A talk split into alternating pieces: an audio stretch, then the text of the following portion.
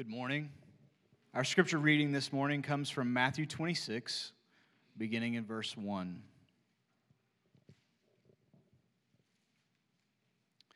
This is the word of the Lord. When Jesus had finished all these sayings, he said to his disciples, You know that after two days the Passover is coming, and the Son of Man will be delivered up to be crucified. Then the chief priests and the elders of the people gathered in the palace of the high priest, whose name was Caiaphas, and plotted together in order to arrest Jesus by stealth and kill him. But they said, Not during the feast, lest there be an uproar among the people. Now, when Jesus was at Bethany, in the house of Simon the leper, a woman came up to him with an alabaster flask of very expensive ointment and she poured it on his head as he reclined at table. And when the disciples saw it, they were indignant, saying, Why this waste? For this could have been sold for a large sum and given to the poor. But Jesus, aware of this, said to them, Why do you trouble the woman? For she has done a beautiful thing to me. For you always have the poor with you, but you will not always have me. In pouring this ointment on my body, she has done it to prepare me for burial.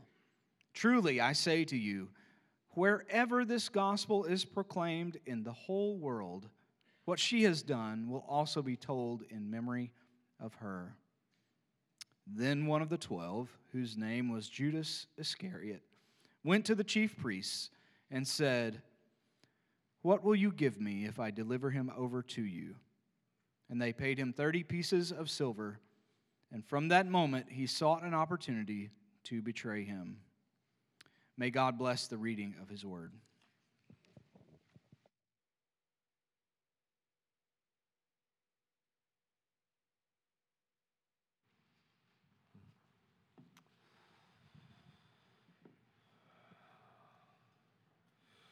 Well, good morning. Well, we're continuing, obviously, through the Gospel of Matthew, and we are uh, kind of in the home stretch, if you will. We're in the last few chapters of this Gospel, and we've been here for a couple years now, a little bit of a couple detours, but uh, nevertheless, if you've been with us, it's been uh, hopefully a good journey through the Gospel. But during our trek through the Gospel of Matthew, we've had to climb several mountains, if you will. Uh, in fact, the Gospel of Matthew has mountain peak moments throughout its narrative. Uh, I think back to the first mountain that we had to climb, which was uh, the Sermon on the Mount, my, maybe the, the most famous of the mountains, where we went through Matthew chapter 5 through 7. We worked our way until we got to the Mount of Transfiguration, where Jesus' glory and splendor came through before Peter, James, and John. And then most recently, we've ascended the Mount of Olives, where Jesus gave the Olivet Discourse, and we, we learned about the, the last days according to Jesus. But now we have one more hill to climb. We have one more peak to reach, and that is the Mount of Calvary. We are working our way outside of Jerusalem up to the hill known as Golgotha, known as Calvary, where we're going to set our minds, our hearts, our sights upon the cross upon the death, burial, and resurrection of our Savior. As we see here in verse 20 or verse 1 of chapter 26, Matthew says, When Jesus had finished all these sayings, it's common throughout each of these mountaintop experiences, if we will, through the gospel, to, for Matthew to kind of transition and say, when Jesus had finished these sayings. But here we see that he's finished all these sayings. And Matthew is tipping his hat to us by telling us that the formal time of Jesus' teaching has now concluded. And now we embark upon the event in which he's been preparing us for from the beginning of the gospel namely, that the Son of Man will be delivered up to be crucified. And so, as we journey up this final hill, we're going to behold and lay hold of the power of the cross. And we're going to see, just as that soldier behold and beheld Christ as he was hung there crucified, and he said, Truly, this is the Son of God. And he was, and he is the Son of God. And he, as the Son of God, he is to be worthy of our praise, worthy of our uh, uh adoration, worthy of our reverence. And so, for our text this morning, we're going to see that that is true of him today. Worship is beautiful to Jesus, we will see. And not only is it beautiful, but it is commended by Jesus. Nothing else we do, brothers and sisters, is more necessary than to worship him. In fact, worship is the reason that Jesus has called us, for the Father is seeking true worshipers who will worship him in spirit and in truth. And so, as true worshipers this morning, as we assemble as the saints gathered around on this Lord's Day, we are declaring that he is worthy of all praise and all honor and all our devotion. Furthermore, we're looking forward to that day, aren't we? We're looking forward to that day in which he returns, the Son of Man returns in the heavens and we'll join the heavenly host in declaring, Worthy is the Lamb who was slain, worthy is he who sits on the throne. Be blessing and honor and glory and might be to his name forever and ever and ever. And so, brothers and sisters, this morning I want to appeal to us. I want to plead with us. I want to implore you that you cannot lose sight of his glory. You cannot lose sight of his splendor and his glory this morning. What a shame it would be to gather here and to leave and to say, We did not behold him. What a shame it would be to gather in his name, but not to praise his name. So I pray that we'll glory or we'll behold his glory as we see him this morning as our true Passover lamb. Our Passover lamb who has been delivered up for us. He is the Passover lamb who, from the foundations of the world, has been slain for our iniquities and who bears our sins in order that we might be declared righteous in him. It's no wonder in our passage this morning that worship is the highlight. Sandwiched between two plots against him is an extraordinary tale of worship. There's no other acceptable response to Jesus, as we'll see. No other acceptable response to Jesus as our Passover lamb, the sovereign, anointed, and sacrificial lamb who's delivered up for our salvation. Now, as we think about Jesus delivered up, handed over, betrayed, you may say, we should not think that he is somehow helplessly passive in all of this. No, we worship him because he is the sovereign lamb who has authority to lay down his life and authority to take it up again. And so I want to appeal to you, first of all, this morning to worship the sovereign lamb. As we come to our text, it's now Wednesday. If you remember, as I was detailing the days of the week where we are, uh, we, we've moved from the triumphal entry on Palm Sunday. We've made it to Monday, and Tuesday took us all the way through chapter 25. It's now Wednesday, brothers and sisters. And Jesus says, In two days, Passover is coming, and the Son of Man will be delivered up to be crucified. Now, he doesn't give much explanation right here, but here Jesus does equate his life, his death, with the Passover that is coming. Though it won't be until Thursday evening, we'll look at next Sunday. But Jesus will make this connection explicit. But we are to understand that Jesus' death on the cross is the ultimate fulfillment of the Jewish Passover. We read in Exodus 12 that Moses instituted uh, the Passover uh, in the worship of Israel the night before God would deliver them out of Egypt. It preceded the 10th plague, if you're familiar, the, the 10th and climactic and final plague that would come upon Egypt, whereby the Lord would come through and he would strike every firstborn in the land of Egypt, whether human or beast. He would kill them. However, in protection of his people and the coming judgment, he had told them that you were to take a lamb, every family, or every group of families, if you can do that. Every family is to take a lamb, a male lamb, a, a lamb without spot or wrinkle, without any blemish. And they were to slaughter that lamb. And they were to take the blood of that lamb and, and put it on the lintel, and they were to put it on both doorposts, so that that night, when the Lord would come through Egypt and strike them with death of every firstborn, the blood on their doors would serve as a sign for them. And the Lord would pass over their home, and no judgment would come upon them. Jesus says, In two days, another spotless lamb will be slain, and judgment will pass over us. In two days, it will be our Passover, Jesus says because the sovereign lamb would be slain for us. This is remarkable, brothers and sisters, if you think about it. This is remarkable to consider the God's sovereign plan of redemption unfolding over the eons and over the ages. This is remarkable because it speaks of his sovereign plan of redemption. Jesus' death on the cross was not some tragic turn of events that caught him off guard. It did not catch him by surprise. Rather, it was the purpose for which he had come.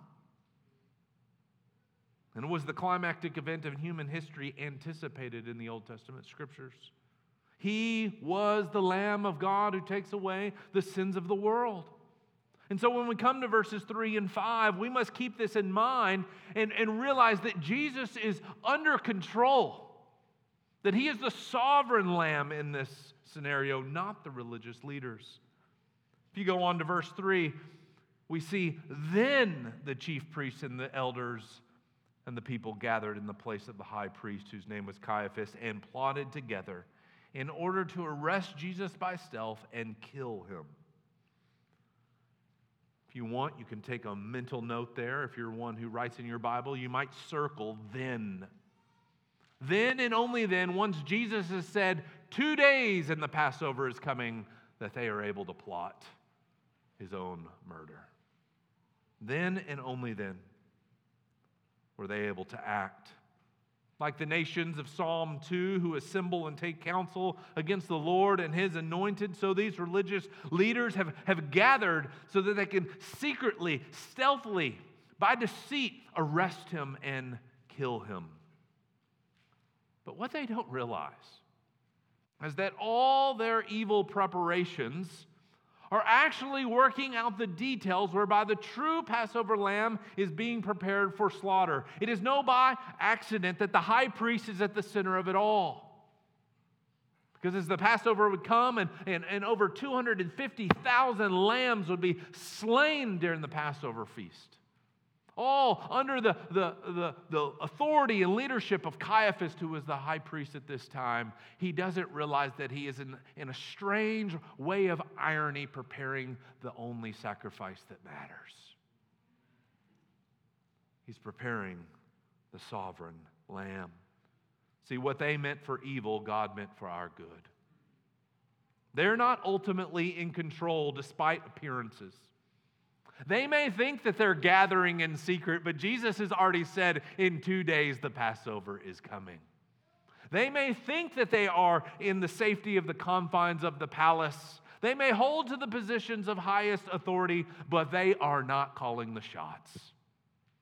This becomes very evident in verse 5. It's interesting. They're so determined, but then they, they say, but, but, but, but, let it not be during the feast, lest there be an uproar among the people. They're trying to, to plot and be calculated in all their actions. Jesus has already come in. It's only been a, a, couple of days since he has come through Jerusalem. He's already overturned the tables in the, in the temple. He has, told, he has taught boldly with the crowds watching him.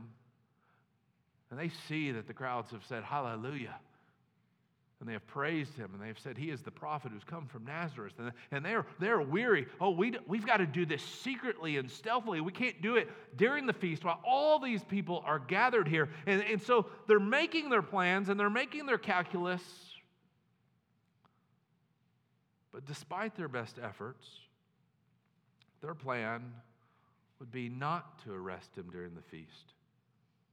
But that's exactly when he'll be arrested And that's exactly when he will be killed because he's the sovereign lamb who's worthy of worship. Church family, it's passages like this that should remind us that despite appearances, despite what's going on in the world, despite how helpless you may feel, Jesus sits on the throne. It's, it's passages like this which remind us that He is the one who's in control of all of history. We are to look back as, as ancient Israel was encouraged to look back to the Exodus and remember God's mighty work of deliverance. So we look back to the greater Exodus of the cross, the greater Passover lamb who was slain for us. And we remember that, that despite all the darkness that may lay over the land at this time, Jesus holds the whole world in his hands. That nothing is happening that was not ordained to happen. We can look back at God's mighty work of redemption through the cross, knowing that just as He was in control then, so He is in control now. And so, for this reason, we're to worship and adore Him because He's the sovereign Lord, but we're also to worship Him as the anointed Lamb. And so, what we see declared about Jesus' lordship in, in, these opening verses, we're now given direction in how to rightly respond to who He is. How we are to rightly react to this fact that the Passover is coming, and we see here that we are to respond in worship. Now, Matthew provides a flashback. Notice he doesn't give a chronological marker, it's kind of ambiguous. Now, when Jesus is at Bethany, you know, we sometimes watch movies and then there's like, you know, a scene's happening and then and then it kind of does a flashback to another event that's going to give a greater sense of what is happening. Well, that's kind of what Matthew is doing here. Matthew provides a flashback actually to the previous Saturday. Bethany was the city right outside of Jerusalem. So when Jesus and his disciples are making their way towards Jerusalem before Palm Sunday, they arrive in Bethany. And Jesus is at the home of Simon the leper. Now you might say, Chase, where, where, where are you getting all that? Go to John 12, okay? John 12 gives the parallel account and tells us it was six days before the Passover. We don't know much about Simon, but presumably Jesus has healed him. He's Simon the leper, and, and maybe he's a significant figure at the church in this day. And so everybody else who's reading this, maybe from that first century, knew exactly who he was. But presumably, Jesus had healed him and now had stopped at his house on his way to Jerusalem. And Matthew includes this story at this point to lead us into worship. We're to worship Jesus because he's the sovereign Passover lamb, but also because he's the anointed suffering king worthy of all our devotion. And such devotion is beautifully illustrated as this woman comes and anoints Jesus' head with perfume. Now, Matthew doesn't tell us who she is, doesn't give us a name of who she is. Because Matthew is wanting to highlight not who she is, but what she has done. He's wanting to highlight the fact that she has done this incredible act of, of worship. But our curiosity probably is, is scratching, and we want to find out who that is. Well, John 12 tells us this is Mary, the sister of Lazarus, sister of Martha. You might remember uh, Martha being a little upset with Mary because Martha's doing all the serving, but Mary's sitting and listening to Jesus. This is the, the same Mary. And in pointing out that she had poured this perfume on his head, we're reminded of the anointing that would be given to the kings of Israel.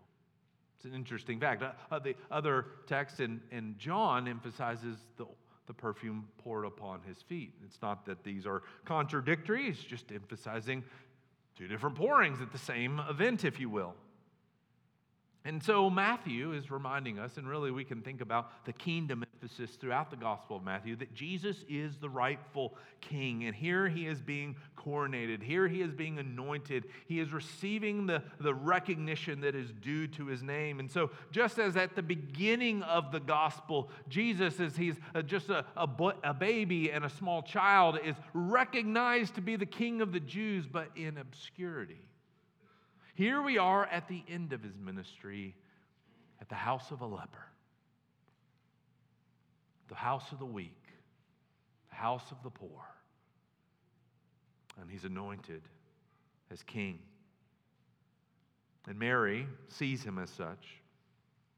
And as the rightful king, no expense was too costly for Mary to demonstrate her worship and her devotion to Jesus.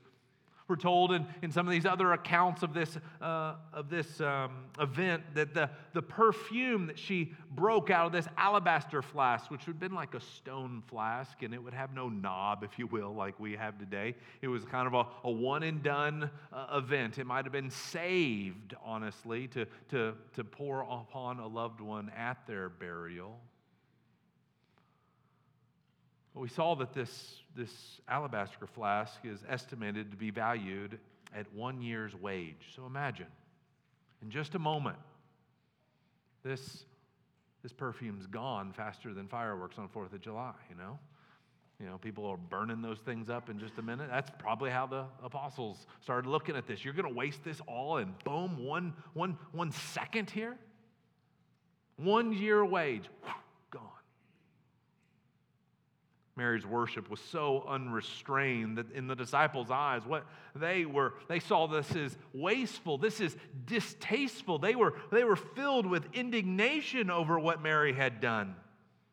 And so, this act, uh, uh, I'm assuming, even if we were there, we would maybe consider this to be rather irresponsible. Maybe, maybe there could have been a better way to invest your, your inheritance here than to pour it out all over Jesus?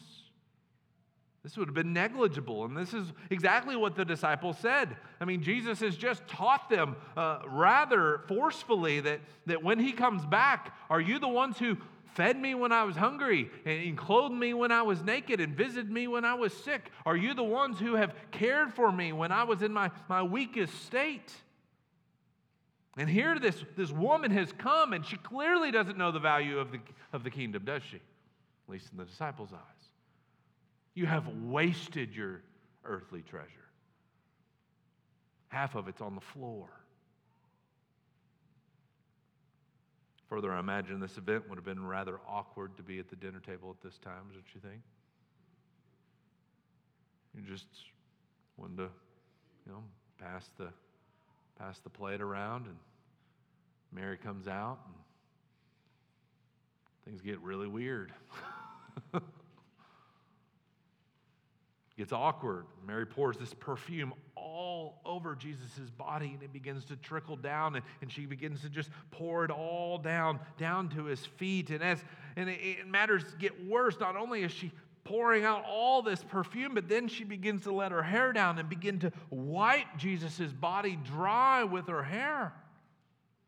And I'm sure she's doing this. The, the disciples, their jaws are dropped. She can hear the gasp, she can hear the grumbles as she pays tribute to her king. And yet, being troubled by them, she's not deterred in her worship, is she? Oh, that we would worship with such devotion, brothers and sisters that we would not be so concerned by those who would trouble us. I mean, maybe you're like me. I'm, i was thinking about this text today. Oh, so many things to distract, right? So many things on our minds, so many curiosities, so many things to do. And, and, and maybe you even find yourself you know, just kind of wondering, what's everybody else doing? And, and there can be an appropriate sense to that. But I wonder what keeps us from being swept up in worship like this? Maybe not the exact same expression, but in a sense of full devotion. Would we be afraid that we would make things just a little too awkward? That people would think, man, really getting into this, taking this a little too seriously. Well, notice that Mary's commended by Jesus, isn't she? She's commended by Jesus as Jesus rebukes the disciples. Jesus tells them, hey, hey guys, stop troubling her. Why are you bothering her? What she has done for me is a beautiful thing. A beautiful thing. See, genuine worship is the supreme service of Christians. What she has done is good. It's the most necessary thing for you as well, he says. You, and their, their excuse was this could have been given to the poor. He's like, you know what, there's going to be plenty of time to do those things. There's not plenty of time to do this. See, genuine worship is the supreme service of the Christians.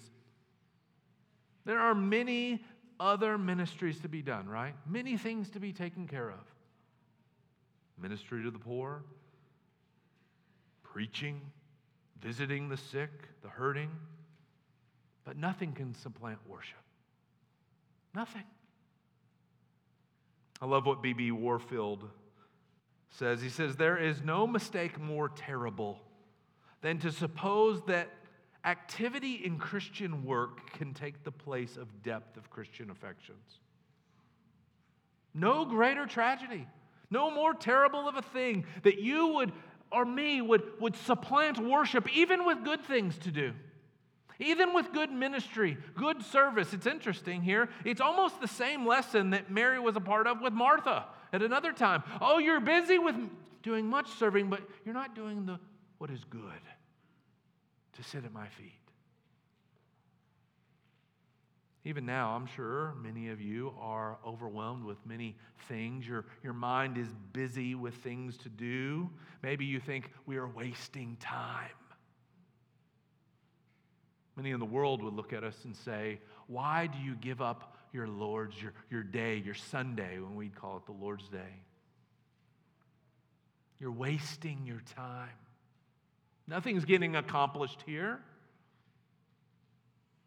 But how often we think, oh, no, no, no, we, we need to hurry. We need to get out of here. This is, this is not, this is not really where the important thing is.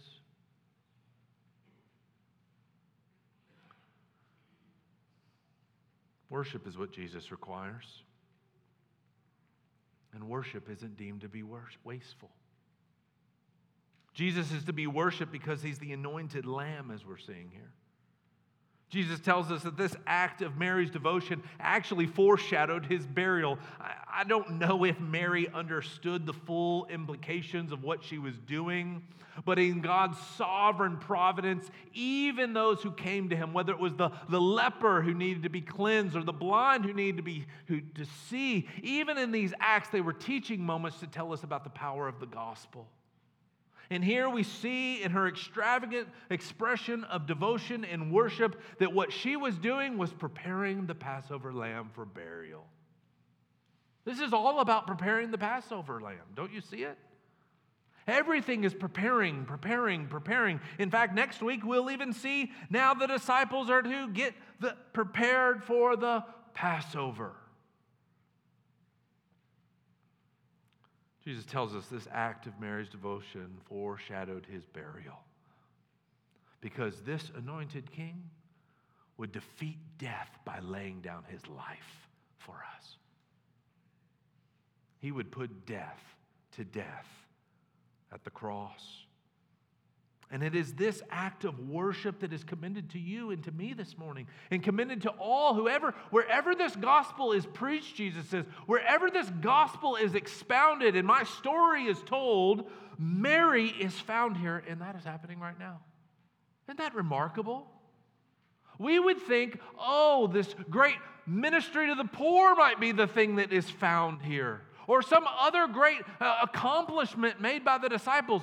No, it was this act of devotion in a leper's home that is written down for all to hear and be commended to all that this is what is most necessary your worship. Because if you do not worship, then what do you do? If you do not worship Jesus, what are you doing for him? While Mary's act of worship prepared Jesus' body for burial, it also prepared him for betrayal. Jesus would be now the sacrificial lamb led to the slaughter, and for this reason, too, he is worthy of our worship. Well, Matthew tells us that collectively the disciples were indignant over Mary's worship. For Judas, this was the last straw. This was it. It was this event that then leads. You see there, 14, then. It's a logical then. This was the impetus. This is all before they even arrive at Jerusalem. Already, Judas is thinking, I'm done with this guy. Because he values this. He values this weak woman pouring out and wasting perfume. Who does he think he is? He's had enough. Jesus' weak style, his concern for that which is pointless, at the end of the day, would not get Judas what he really wanted. So it was this moment that Judas was determined he'd side with the religious leaders and betray Jesus. Brothers and sisters, I want you to see a very important point here. When we allow ministry, or, or let's just let's, let's expand it, a social cause. You got a cause that you're really impassioned about, something that you think everybody else should be as impassioned about. Do you have that? We see here that if we allow a ministry or a cause, as good as it may be, to supplant our affections for Christ, we're in danger of going down the same road as Judas. I mean, that's what it is. Jesus isn't about the poor. So I'm done with him. Do you see it? He's not outraged over this like I am. So he's now my enemy. See a lot of that going on in our world among Christians, a lot of division. We've experienced it even in this church.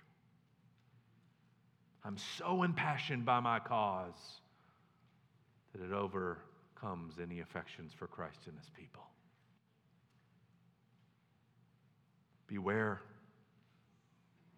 Because this is the same path that Judas goes down, whose love grew cold, didn't it? And out of greed for his own cause, joined the world in opposing Christ. How many Christians are now just going and joining the world to oppose the church? Because the church doesn't do what they think the church should be doing. And what they failed to see is that the one thing that was necessary for them was worship. That's the one thing. It doesn't mean you don't do these things. It doesn't mean there aren't other ministries. But this is the one thing that you are to be passionate about. Full sail, whole devotion to is the worship of Jesus. Everything else pales in comparison. Even if you have that cause or that ministry you want to lift up and make it the thing, well, then it's no longer the thing. It's become the enemy. Well, it's his greed, Judas's that leads him to go to the religious leaders. He joins those who gather and make counsel against the Lord and his anointed. And he comes to them and he, you see his greedy offer What will you give me if I deliver them to you? What will you give me? At the end of the day, it's greed, accolades, for Judas, it wasn't much. It was 30 pieces of silver. This is about a month's wage.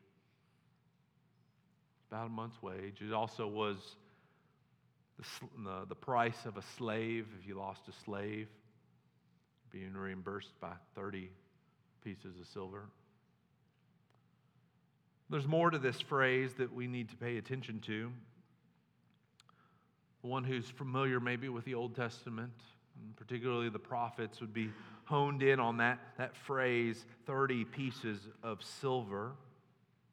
Because in Zechariah chapter 11, we're presented with the shepherd of Israel, a Messiah figure who's to come to his people and who is doomed to be slaughtered by the sheep. And guess what he's paid out with? 30 pieces of silver. What's going on here? Matthew doesn't dive too much into it. He'll, he'll get there in chapter 27, and we'll come back to that text. But here's what I want you to see Matthew is including this little detail now. He's going to expound it just a little bit later because he's reminding us of what was foretold by the prophets that the Messiah would be a suffering Messiah. He'd be a betrayed Messiah. He'd be a sacrificial lamb led to the slaughter. And he'd be despised, he'd be rejected by men, and by his wounds we would be healed. Judas's act of greed and selfish gain would be the instrument whereby Jesus would be handed over to the religious leaders.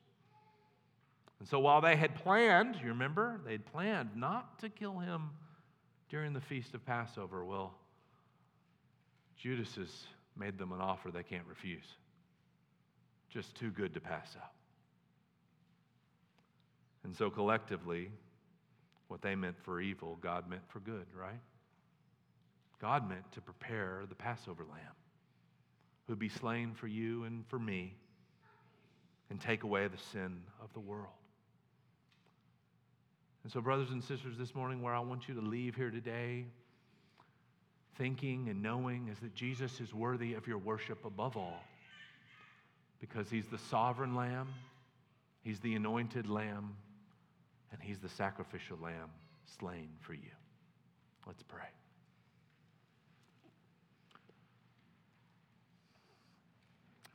Worthy is the lamb who was slain. Worthy is the King who conquered the grave. Jesus, all the chorus of heaven, the myriads and thousands of thousands in heaven cry out with a loud voice Worthy is the Lamb to receive power and wealth and wisdom and might, honor and glory and blessing. And one day we too will join that chorus, but in a real sense, we already are. We're doing that now. We're doing that today as your sheep gathered around your throne. Though we cannot see you, we long for the day in which we will. When we'll see you as the lion of the tribe of Judah, the root of David, who has conquered, and the one who has the right to hold the scroll of the history of the world in his hand. Jesus, I pray for us. I pray that we would heed this example of Mary. Oh, that we would not be distracted by other things, even other causes, other ministries, other things that may impassion us. May we behold your glory.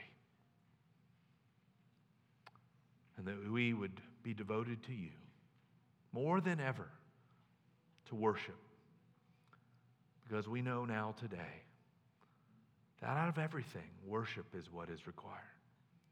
Worship is the one thing that is necessary for us. And all these things will be added. If anyone here isn't a worshiper of you, oh Lord, I pray that they have seen how glorious and how splendid and how worthy you are, that you are the one who lays down his life on his own accord, by his own authority. And we'll soon see that you raise it up on your own authority as well. And that you've done it so that anyone who comes to you that just like Israel, who had the blood over their doorpost, if we come to you, judgment will pass over us because it has passed upon him, the Lamb who was slain. We pray these things in his name. Amen.